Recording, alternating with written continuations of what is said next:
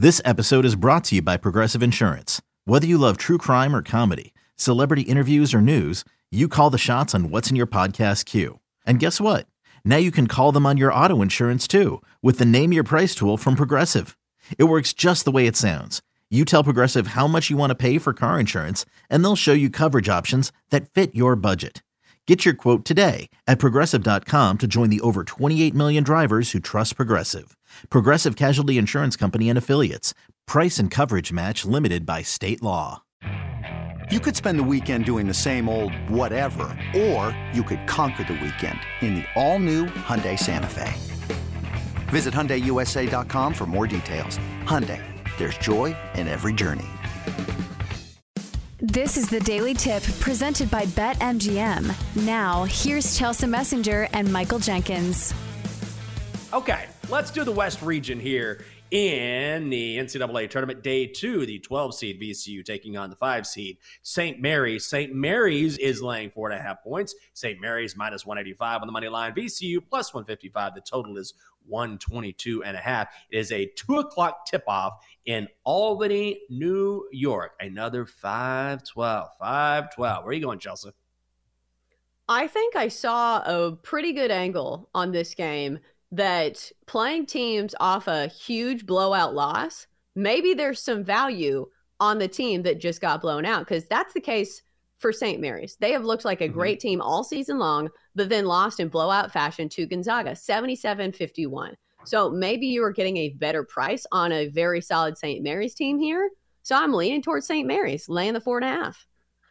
Man, I've gone back and forth on this one. I think, I think I'm going to go VCU. I used to cover VCU back in the day when Shaka was there. That's how old I am. Here's the thing. I really like St. Mary's a lot, and it would not surprise me at all to see them make a run in this tournament. But I do think this is a really dangerous spot here. And again, I absolutely, there's no question the NCAA knows exactly what it's doing when it comes to the 5 12. They put these matchups in place and set them up for an upset. Not every single game, but they want at least a couple. That just keeps the narrative going. VCU is a team that is absolutely getting scorching hot at the right time. They have won nine straight, including winning the Atlantic 10. And here's what I think the key is.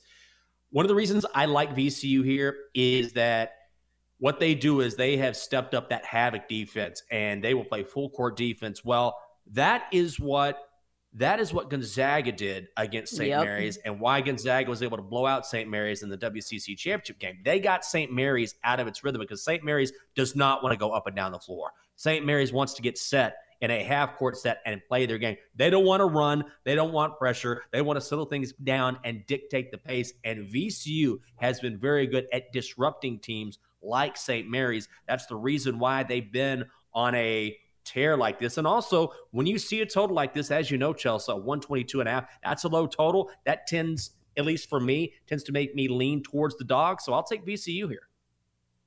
I thought about this and I thought to myself, do you think St. Mary's knows that everybody saw that game film and that they're not very good against a full court press? Like maybe it's something that they worked on, but usually that's not something that you can, you know, just catch on to over a two week or one week period. Uh, this is another game that initially I told myself, oh, this is a great game for an under because you look at the total. Yeah. Uh, I mean, you look at the tip off, 2 p.m. from Albany. What time is that for St. Mary's? That's an early tip uh, Ooh, for point. a higher seed. It almost feels like a bad draw for the higher seeded team to have to go to Albany, New York. Like VCU has the the shorter trip here, I believe. Yeah. Uh, but the total is 122 and a half. So at that low of a total, I don't think I'm willing to play a total. Yeah, I'm not either. I'm going to stick with, we'll just be on opposite sides here, but this should be a good one. Again, the two o'clock tip from Albany. I forgot about the time difference. That is a very good point.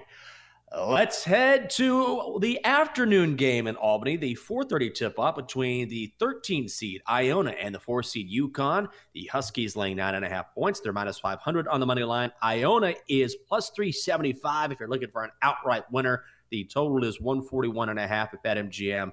What do you think of Chelsea? This is a game that falls into the category of I like UConn, but I am mm-hmm. unsure if I want to lay nine and a half. This spread has already moved. It was nine just last night. So that's the question because on paper, UConn looks like the much better team. Down low, they're going to get anything they want. This is a very good team at uh, rebounding and also at shooting the two point shots, uh, 28th in the nation at uh, some of those closer range shots. Uh, this is a team that also, like I said, number one in the nation in offensive rebounding. So they're going to get plenty of second chance looks. But again, it's built into the number at nine and a half. UConn has been a, a darling of metrics all season long, but they've had mm-hmm. some bad stretches. So if you fall into this boat where you like a team to win, but you're not sure of the spread, is it just to stay away? Yeah, I think that's probably, especially now, like, especially now when there's just so many games on the board. Like, why not just pivot to something else? You know what I mean? Like, mm-hmm. if you have any, that's the thing. I, I know everyone wants action. Everyone wants action in every game. Like yesterday in the chat, in the BetQL chat, I was talking about the Boise State game, and I was admittedly on the wrong side there. And the Boise State game was, I don't know, two and a half, three hours away. And this guy was like, they don't play until 7:30. And I'm like, well, yeah, but I'm not just going to bet on a game just because it's not happening yet, or just because I have to have some action right now. If you like the action about to take place, by all means, but don't don't paint yourself in a corner and say, I have to bet something when there's so many other games you can look to on the same day and say, you know what, I'll, I'll, I'll go to a game I like better instead. So, yeah, if you have any doubts, go elsewhere. That's what I would say. Especially if it's a big spread. Like if it yeah. was a five point spread, I think it's a different story. But if you have any kind of hesitation about a team and they're laying almost double digits, that's when you stay away because, you know, they can win a game and still not cover. So it's going to be a stay away for me, even though I think a lot of people like UConn is kind of a dark horse contender for a Final Four. Yeah, I, I, I don't I don't doubt that at all. They they're playing so much better down the stretch. Now, as far as this game is concerned, though, I like Iona. And my handicap, this is just an old man handicap right here. I was talking about Telly Savalas earlier. We were mentioning Dickie V. Rick Pitino's 70 years old. Did you see the headline from a couple days ago? He said he thinks he can coach until he's 80. The man says, quote, this is a quote, I think I still got it. All right, then let's just go with the old bag of bones. Let's go with the man who wakes up every morning like most of us. The bones are creaking, aching a little bit. You hear a couple pops, you grab a salve, an oil, you rub them on your joints, and you say, another day to get a dub. That's what Rick Pitino's going to do. The Gaels won the regular season title and the conference title in the MAAC. They haven't lost since January. They've won 14 straight. UConn wins this game, but the senior citizen gives them a scare. Let's go Iona plus nine and a half. Oh, and it's a 4:30 tip off, which is Ooh, basically perfect. dinner time for Rick Pitino. yes, he finishes the game. Look, little dinner, maybe maybe a card game of bridge right before his early bedtime. Mm, some perfect. more milk. Oh, some more milk after a nice cover. Mmm, perfect. Coming up in 10 minutes. Still plenty of some time to make some cash before we hit the round of 32. Our best bets for the weekend are coming up in just moments. She is Chelsea Messenger. I'm Michael Jenkins. It is the Daily Tip for BetQL presented by BetMGM. And after we're done later on this evening, you can check out BetMGM tonight with Nick Ashew, Ryan Horvat, and Trista Crick. They react in real time to all the games, and now is the time to check out BetMGM tonight. It is all available on the Audacy app. Let's head to Denver, Colorado. A 735 tip off between the 14th seed Grand Canyon and the 3 seed Gonzaga. The Zags laying 15 and a half. They are minus 1600 on the money line. If you're interested in parlaying them as a winner with someone else on the money line, Grand Canyon plus 900, total set at 156 and a half. Chelsea, will you play this one? I think the only look here is the over. Both these teams have been mm-hmm. hot to the over all season long. The over is hit in 17 of the last 20 for Grand Canyon and eight of the last team 10 for Gonzaga. And if you think Grand Canyon can even, you know, contribute any to this, I think mm-hmm. Gonzaga mm-hmm. can score a lot of points. It's kind of similar to what we saw, I think, in the Alabama game against Texas A&M Corpus Christi. So yes, it's a high total, but I'll roll with the over. I am going to go with Gonzaga, and I would think about laying the points here. Now, full disclosure, for most of the season, yes, the Zags were not a moneymaker against the spread because they were constantly overvalued. But Gonzaga is that team, like every year, right? They're in this position. They compete for the WCC. They win the tournament. Mark Few's one of the best in the game, and then they try to make a run. And nobody's talking about Gonzaga, but they are playing. They've won nine straight. They just absolutely donkey stomped St. Mary's in the WCC title game. And Grand Canyon probably keeps up for a while.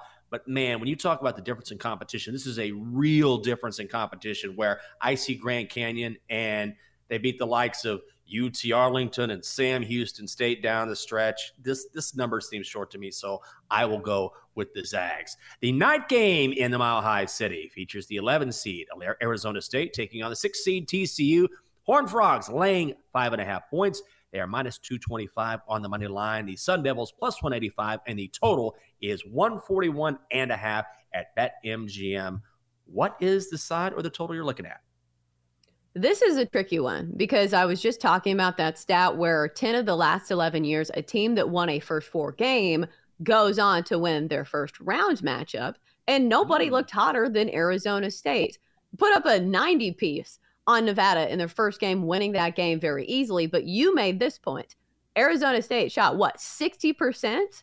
They 64. shot unreal numbers for a team that is not good, offensively speaking, for most of the season because they're a team that their bread and butter is defense. So are yeah. you going with the regression theory here and saying Arizona State is going to turn back into a pumpkin? No, I'm not. I, I like Arizona State. I, I, think they're going to cover this number. I think they do have a chance to win out. Right now, you're totally correct. They're not going to replicate shooting 64% from the field. But TCU has just been so untrustworthy mm-hmm. down the stretch late in the season here. They're three and eight against the number in their last 11, one and three against the number in their last four. I know you love Mike Miles Jr., and I do too, but I think I think Arizona State is the way to go here.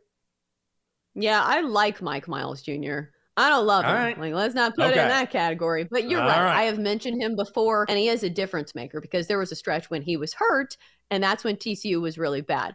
But I think this might be a case of too many points. Like I, in no world, am laying it with TCU because they've been mm-hmm. so up and down. And plus, you have an Arizona State team, which the X factor is they've already played a game. They're already warmed up. They're all ready to go. And sometimes I think that might be the deciding factor when, you know, picking one of those first four teams that just gets on a run. And plus, their defense is usually very good. Like they're a, what, top 50 defense? So at least you have that yeah. to hang your hat on. Maybe the offense isn't there, but still, this is a team that over the course of the entire season has been good defensively.